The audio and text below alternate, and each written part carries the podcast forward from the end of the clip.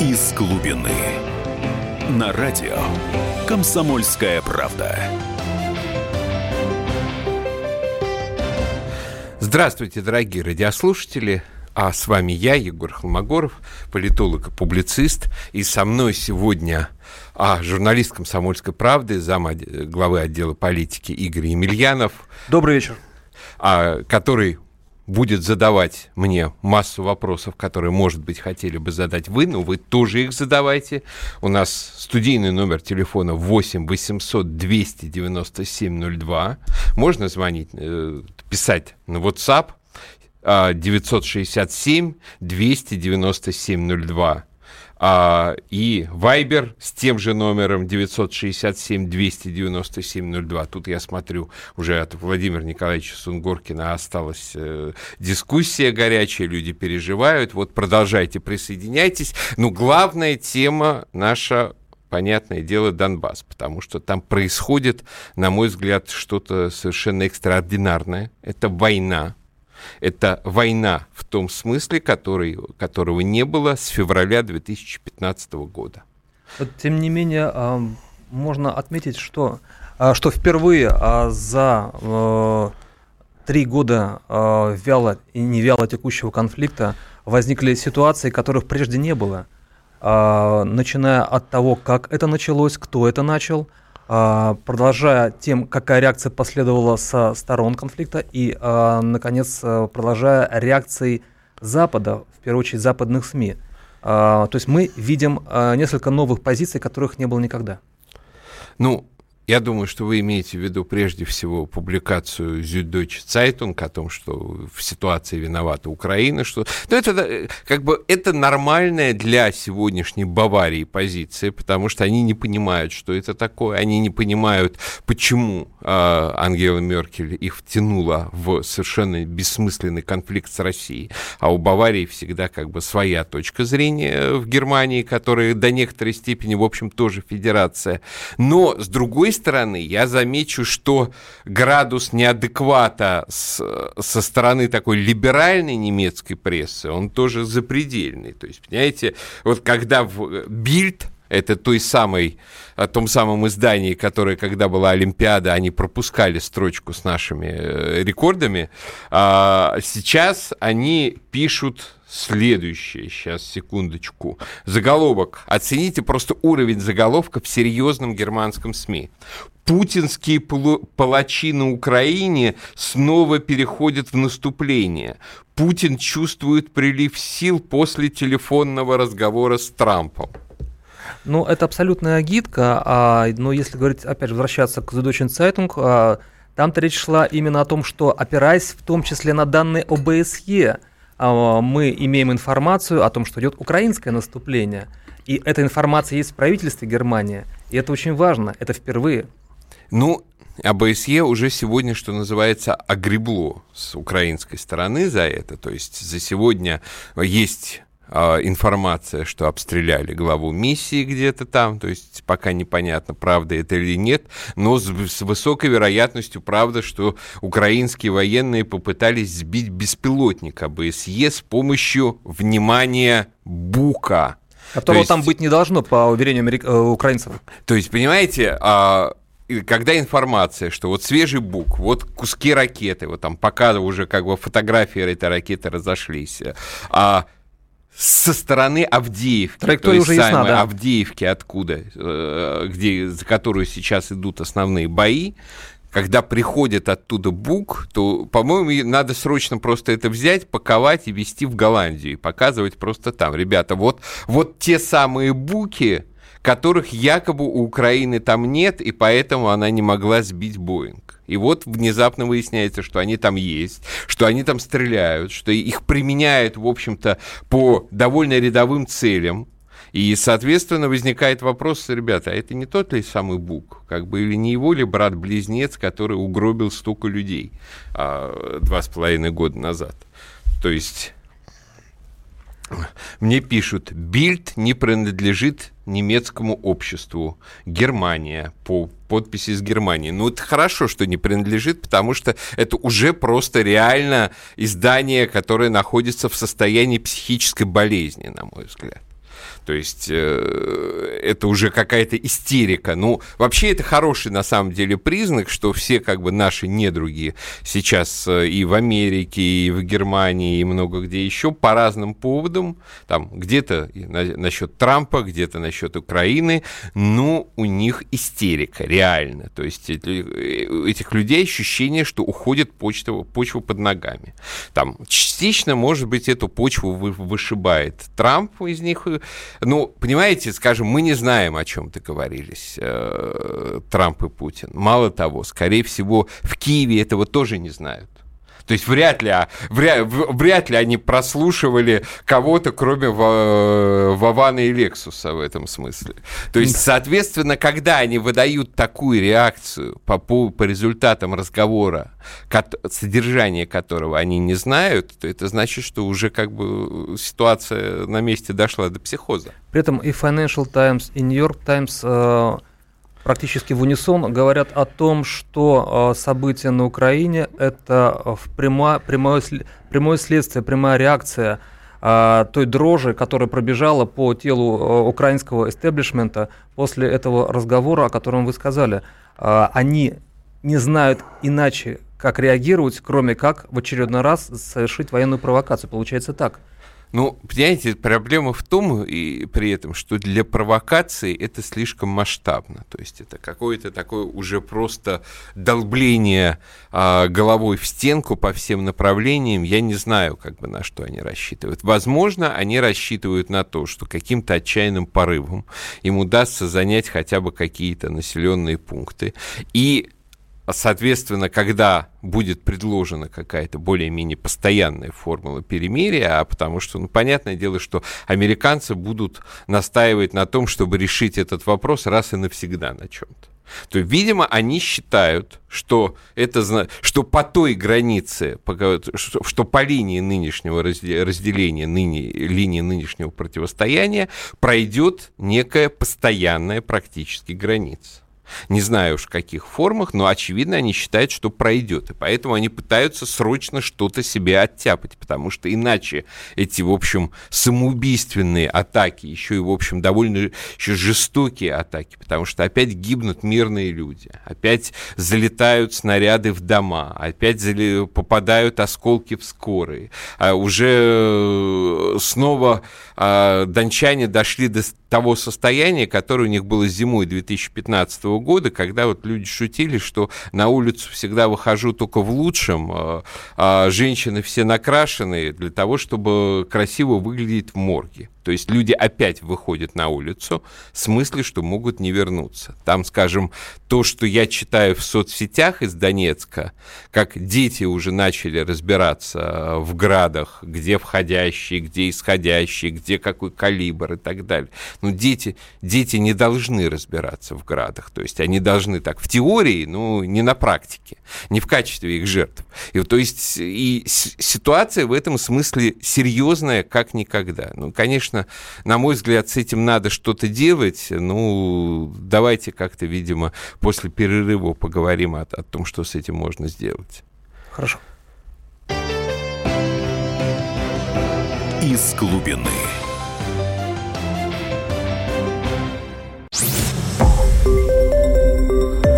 Радио «Комсомольская правда». Более сотни городов вещания – и многомиллионная аудитория. Барнаул 106 и 8 FM. Эм. Вологда 99 и 2 FM. Эм. Иркутск 91 и 5 FM. Эм. Москва 97 и 2 FM. Слушаем всей страной. Из глубины. На радио «Комсомольская правда». Еще раз здравствуйте, дорогие радиослушатели. С вами я, Егор Холмогоров, и а, журналист «Комсомольской правды» Игорь Емельянов.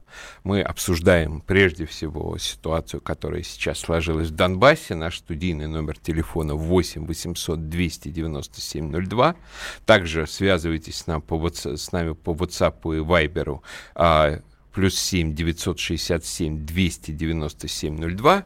И вот как бы до перерыва э, мы говорили о том, что действительно ситуация стала просто как бы уже неадекватной с украинской стороны, причем редкий случай, что, насколько я понимаю, на этот раз Украина сама признала, что они ведут наступление, да. что они напали. Это случилось впервые, причем в прямом эфире. А, украинский генера... генералитет э, позволил себе, а, может быть, пойти, ну, не наперекор, но как минимум сказать, не, вряд ли они согласовывали такие заявления. Зам министра обороны Украины Игорь Павловский на телеканале 112 э, заявил, да, что а, выразился он именно так. На сегодняшний день, как бы оно ни было, но метр за метром, шаг за шагом, имея возможности, наши ребята героически продвинулись вперед. А, он таким образом оценил ситуацию в Авдеевке. А, ну вот генерал Павловский впрямую признал то, что не хотят признать э, часть западных СМИ. Часть уже признает. Ну, на самом деле, что у них происходит в, Авде в Авдеевке и кто там а, куда продвинулся, это, конечно, интересный вопрос. Потому что, вот, скажем, мой друг Александр Жучковский, человек, который, а, собственно, с, со Славянска с весны 2014 года постоянно находится в Донбассе, то есть в, в, а, в курсе всех деталей того, что там происходит. И вот что он пишет сегодня в, со, в соцсети. По обстановке кратко.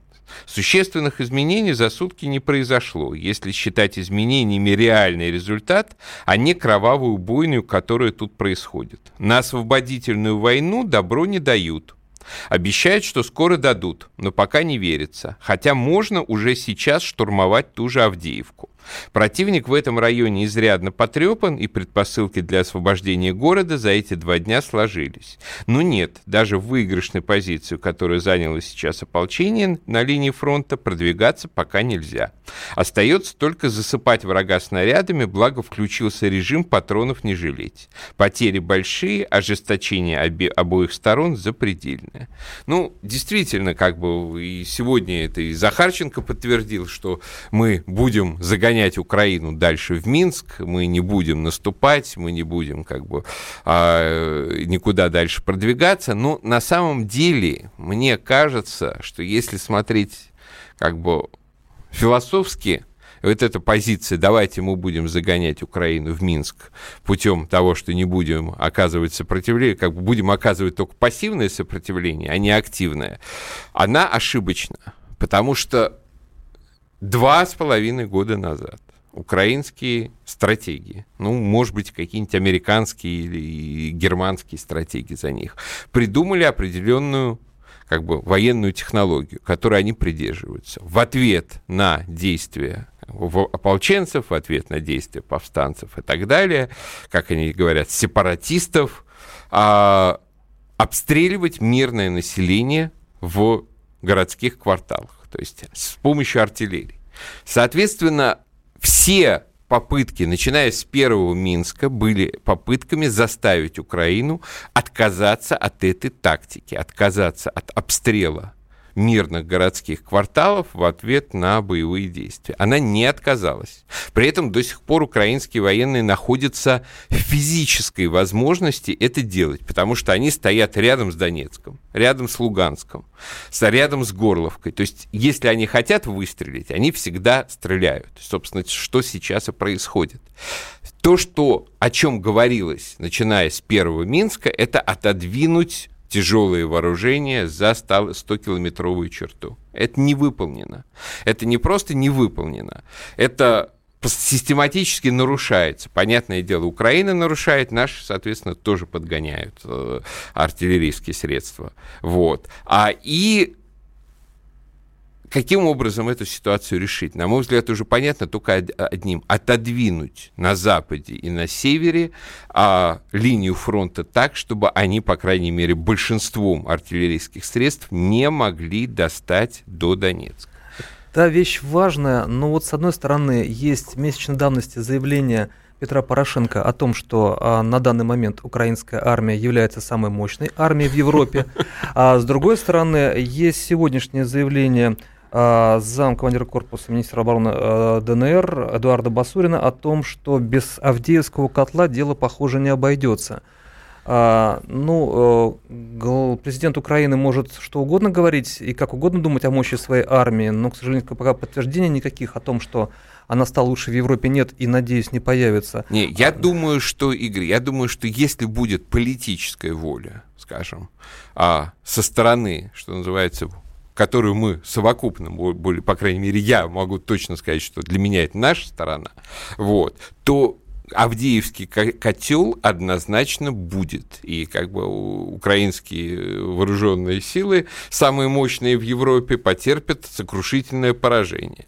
То есть это не, в этом сомневаться не приходится. Вопрос в политической цене этого э, э, поражения Украины. Мне кажется, что вот на сегодняшний момент мы сможем достаточно убедительно обосновать нашим западным партнерам, что речь идет о чисто, в общем, гуманитарной операции по отодвижению вот уже совершенно беспредельничающей украинской артиллерии. Что речь идет как бы не столько о политическом решении, как они все время говорят, что вот российская агрессия, пророссийские сепаратисты и так далее, и так далее, и так далее, что речь идет прежде всего о решении гуманитарном. Это должно быть сказано в Минске или это должны быть прямые телефонные переговоры, ну, предположим, а, на уровне Путин-Меркель, Путин-Трамп? Я, ну, я думаю, что, во-первых, прежде всего эту ситуацию нужно обсуждать с американцами, потому что э, с Меркель обсуждать уже что-либо бессмысленно. Она, в общем-то, жертва своей ошибочной политики, которую она выбрала в 2014 году. Вообще у нее достаточно дурацкое положение, потому что она сначала выбрала последовательно антироссийскую политику, которая никакого позитивного результата не принесла, кроме того, что сейчас вполне вероятно Россия и Америка могут договориться против Германии и против того формата Евросоюза, который Германия отстаивает, фактически такой как бы новой германской империи. Потом на следующий год она приняла решение по этим беженцам, впустив их в страну, и, в общем-то, стала самой одиозной фигурой в современной европейской политике. То есть, я думаю, что никому так э, столько антипатий нет. Ну, даже Оланды его презирают, но его презирают так вяло. А вот Меркель реально огромное количество там немцев, австрийцев, ну, в общем, все те, кто этим беженским кризисом были затронуты, они ее ненавидят. То есть я не знаю, какие это даст результаты в плане голосования, а, потому что, к сожалению, скажем, ее противник из социал-демократов это также Меркель, только еще хуже. Вот. А э, насколько немцы будут готовы с первого раза проголосовать, например, за альтернативу для Германии, как бы самую адекватную партию на сегодняшний. Но по сути, по сути, Меркель сейчас загнана в угол. Ну, с, с ней надо разговаривать как с персонажем, в общем, который политическое будущее свое, в общем, в значительной степени подорвал. Достаточно сколько, жестко с ней разговаривать. А сколько тогда времени нужно ждать, чтобы э, звонок э, Путина Трампу или Трампа Путину по ситуации на Украине состоялся? Я думаю, что не надо ждать. Я думаю, что надо действовать. Потому что, ну, как бы это иллюзия, что можно, скажем, улучшить свое положение а, в ходе переговоров свое положение улучшают перед переговорами, а на переговорах их отстаивают. Еще и желательно, что, что называется, берут какие-нибудь еще дополнительные козыри, которые можно при случае сдать, сказать, что вот это вот забирайте, это нам не нужно, так уж и быть, вот. А, но отдайте нам все свое. Собственно, я э, не так давно писал статью, в которой вспоминал 350-летней давности Андрусовское перемирие, которое заключили между собой Польша и Россия как раз после войны за Украину. Очень тяжелая была война, она очень так легко, весело для нас началась, но потом как бы против нас оказались все одновременно. Швеция, Крымское ханство, а, предавшая часть украинской элиты, Польша, в общем, все как обычно. В общем, все как а, сейчас, собственно, тоже так происходит. Но а в итоге, в конечном счете, скажем, Россия часть того, что она заняла у Польши в первые годы, уступила. Это было, конечно, обидно, потому что, например, в результате Белоруссия гораздо менее стала Россией, чем хотелось бы. Но как бы основную часть, включая Киев и Смоленск, и Чернигов, мы отстояли. Ну, после перерыва, после новостей продолжим. Оставайтесь с нами. Из глубины.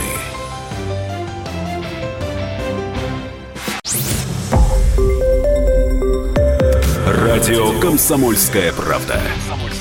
Более сотни городов вещания и многомиллионная аудитория.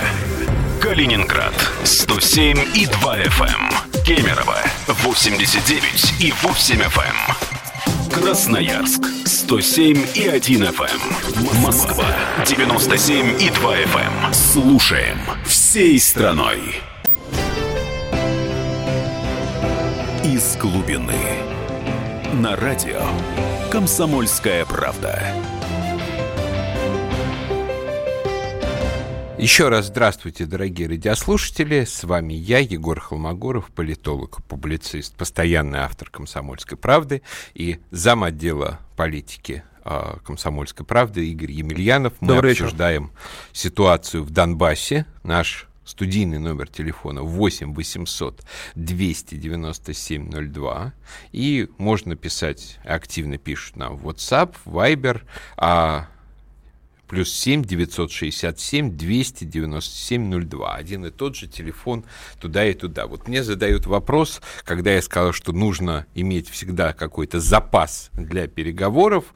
Меня спрашивают, вы имеете в виду, что армии ДНР и ЛНР должны занять территорию чуть дальше границ Донецкой и Луганской областей, потом эти чуть-чуть дальше отдать Украине? Ну, знаете, ну я бы, может, я бы, например, на их месте бы и Краков бы занял, потом бы отдал бы Украине, вот, взамен, а, взамен, например, Одессы. То есть вопрос не в том, что я имею в виду, вопрос в том, что на сегодняшний момент нужно вне зависимости от политических соображений, от чьих-то там убеждений, как говорил а, Александр Сергеевич Пушкин, старый спор славян между собой, вот, вот вне зависимости от этого старого спора славян, просто по чисто гуманитарным соображениям, потому что я вчера просто вот до слез была история, истории. Я описал ее в, в колонке в «Комсомолке», которая вот уже на сайте, а завтра выйдет в бумаге. Бабушка сидела, вязала носок.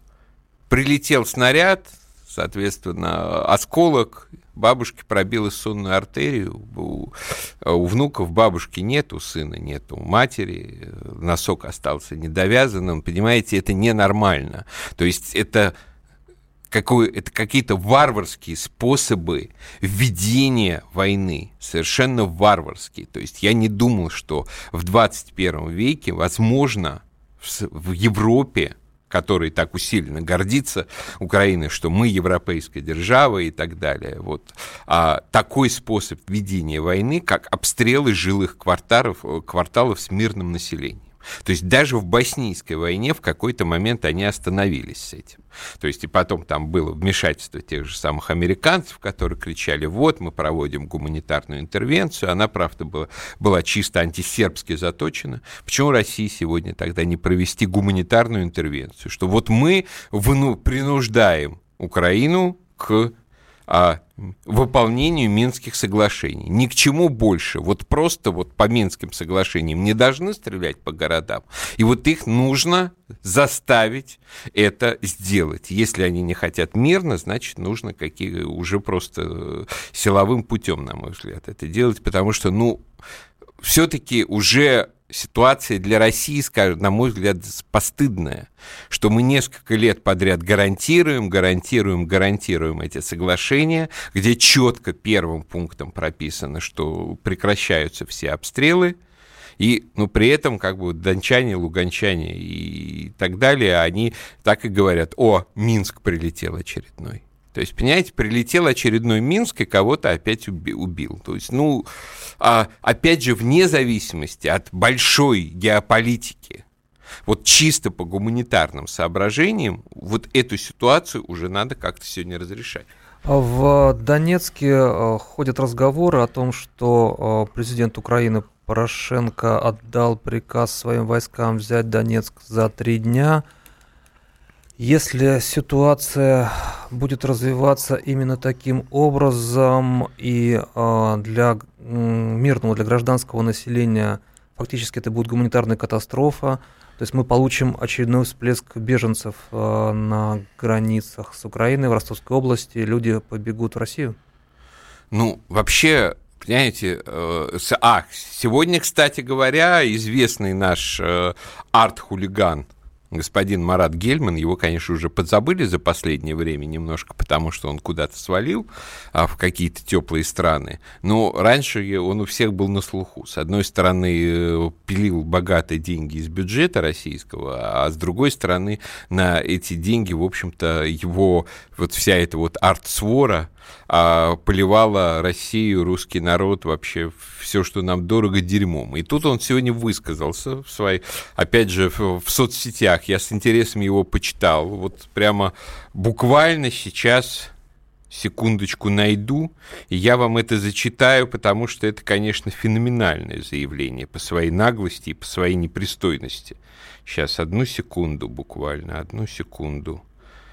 Так, так, так, так, так, так, так.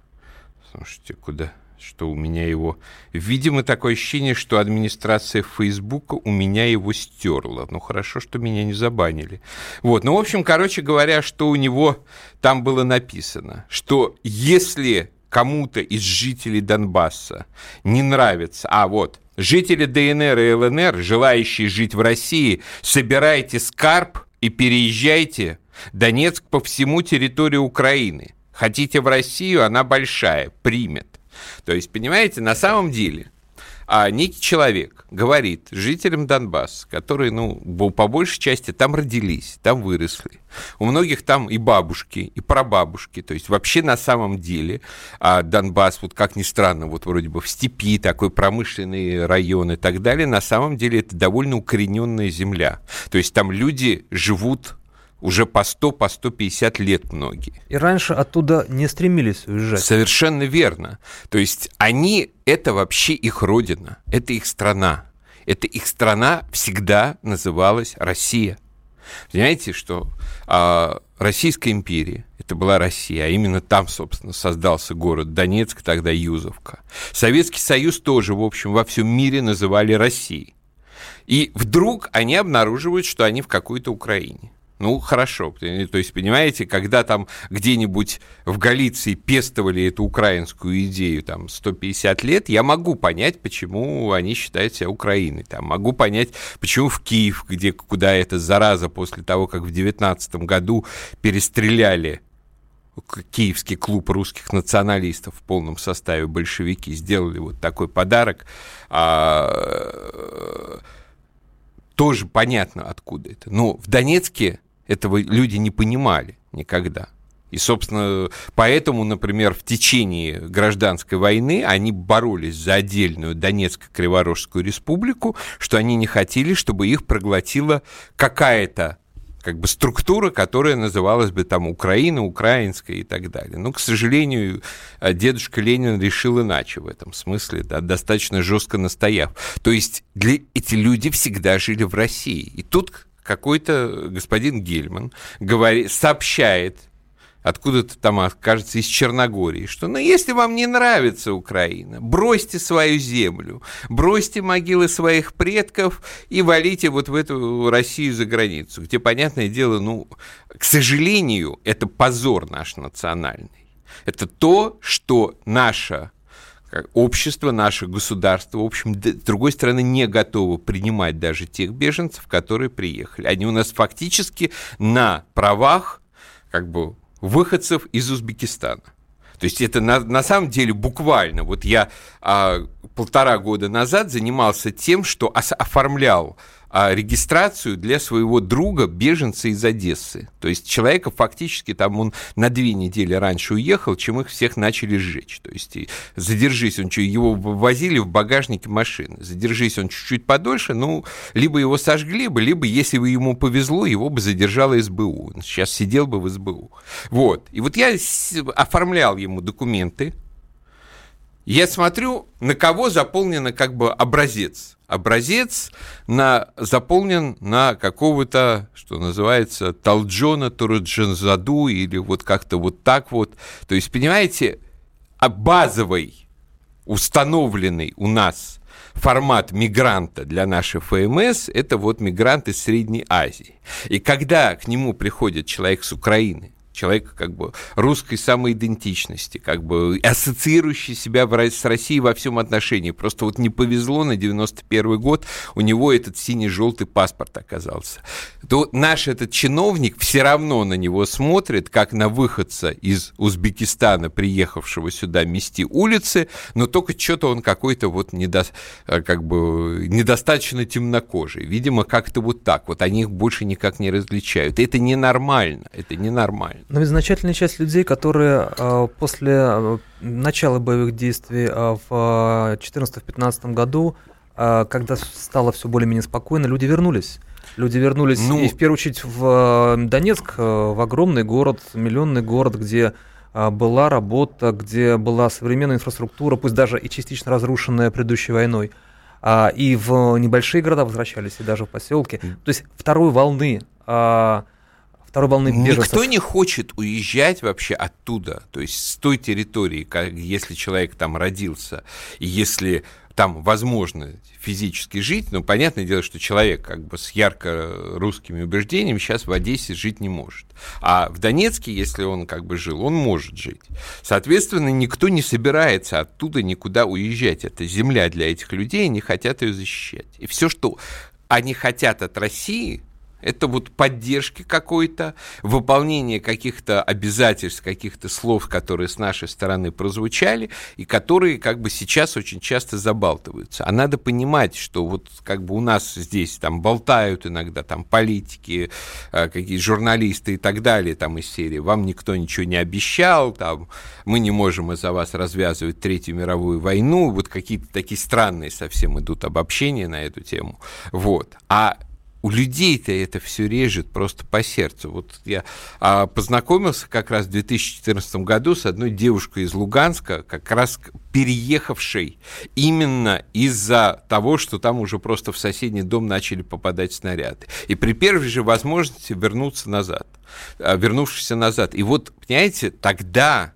тогда, как бы человека было полно энтузиазма. Сейчас я читаю как бы в соцсетях огромное разочарование и обида. Не, при этом совершенно не в сторону как бы вот э, обращения назад к Украине, нет. В сторону именно вот обиды, разочарования, озлобленности, какой-то вот насмешки уже по поводу всей этой нашей говорильни здесь московской. Почему? Потому что действительно людям много чего пообещали, много чего посулили, в общем, большая часть этих обещаний оказалась не реализована. Ну, давайте еще немножко об этой грустной теме поговорим э, после э, перерыва. Вот, оставайтесь с нами. Э, я Егор Холмогоров и Игорь Емельянов со мной. Мы обсуждаем Донбасс. Из глубины.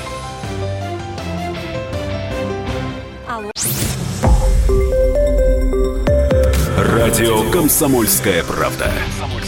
Более сотни городов вещания и многомиллионная аудитория.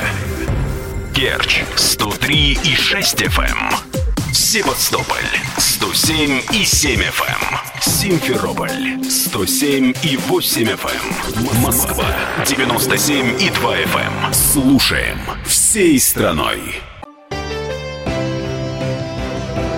Из глубины. На радио «Комсомольская правда». Здравствуйте, дорогие радиослушатели, я Егор Холмогоров, публицист, политолог, постоянный автор «Комсомольской правды», и со мной Игорь Емельянов, э, замглавы отдела политики «Комсомольской правды». Мы обсуждаем Донбасс. Наш студийный номер телефона 8 800 297 02. Что-то сегодня никто нам не звонит, зато активно пишут в WhatsApp и Viber по, те, по телефону плюс 7 967 297 02. Вот. А пока мы тут обсуждали все в перерыве, а вот попалась интересная новость. Украинский форвард Роман Зазуля отозван из аренды испанского клуба Рая Вальякана после протеста болельщиков, обвинивших его в поддержке нацизма. То есть, понимаете, вот укра... Э, испанские болельщики каким-то образом разобрались, что, что называется, какие-то бандеровцы и так далее. Ну да, он в своих соцсетях, он в соцсети, э, в своем аккаунте разместил фотографию э, майки с э, изображением Бандера. Ну, в общем, э, нашлись люди в Испании, которые узнали, кто это такой, и для них это было, мягко говоря, неприятно. А вообще, это на, ну, на самом деле в Испании как бы из Испании было довольно много добровольцев, особенно в первый год в составе ополченцев, то есть туда реально ехали испанские, скажем, социалисты, коммунисты и так далее, вот такие вот левые антиглобалисты. Не вот те левые, которые сейчас, что называется, там пляшут во всем мире, там опустите скорее как бы э, ваххабитов э, в США, а вот настоящие левые. И вот они четко осознали, что вот режим в Киеве это, в общем, такая совершенно откровенно фашистская структура что вот те, кто с ним сражаются, это антифашисты. Они ехали и реально воевали, потом их там арестовывали, а некоторых даже судили, но вроде бы никого на серьезный срок э, в Испании не осудили. Зато вот трагическая история произошла с, бразильским э, э, ополченцем, которого, из-за которого посадили самолет в Киеве, его взяли в этом самолете, он сейчас сидит, причем пишут, что его пытают там в Киеве, в СБУ, и непонятно, как его выручать. То есть, понимаете, ужас в том, что вообще такого типа политический режим, относительно которого мы слышим про пытки, про обстрелы мирных городов, мирных граждан, что про сожжение живьем, как в Одессе, про какие-то постоянные, ну, фактически режим оккупации, который был введен э, в Донбассе еще в 2014 году, что все это вот существует, существует сейчас, существует в Европе, причем даже, в общем-то, часть самых как бы палачей самого этого режима, типа Надежда Савченко, тоже уже начинает от него офигевать. Да, сейчас на фоне антироссийской истерии э, очередной всплеск, который мы можем наблюдать, в том числе по соцсетям, э, прозвучал голос э, Надежды Савченко. Как всегда, неожиданно она заявила сегодня, что Петр Порошенко является врагом народа, и она будет бороться с ним всеми возможными но законными, как она подчеркнула, способами. А, можно ли связывать впрямую обострение ситуации в Донбассе и это заявление Савченко? Ну, вообще, на самом деле, конечно, Савченко интересно получилось. Вот я честно поднимаю руки, когда я год назад э, ругался, что наши его выпускают, ее выпускают, что вот как-то ее помиловали, что ее отправляют на Украину после всего того, что она сделала, я как-то вот не ожидал, что это действительно будет вот таких масштабах бомба, которая подведена под киевский режим, потому что она действительно постоянно просто лупит, как бы лупит Порошенко, лупит тамошнюю систему, предлагает еще время от времени там договориться с Донбассом, но это как раз, а, в общем-то, на самом деле любой хитрый и умный украинский националист, он бы это бы и предлагал бы. Другое дело, что там, в общем, таких практически нет.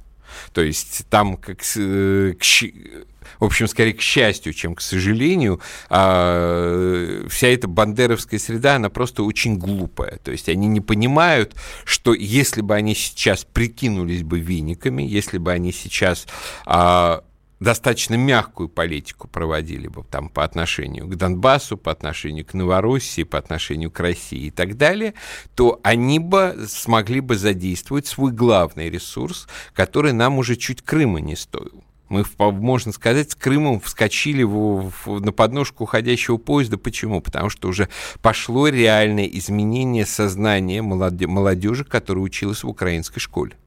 То есть они уже начали искренне верить там в то, что древние укры да, выкопали Черное море, начали уже искренне относиться к, как бы ко всяким там конструкциям типа а, Первая персидско-украинская война в, в V веке до нашей эры и так далее.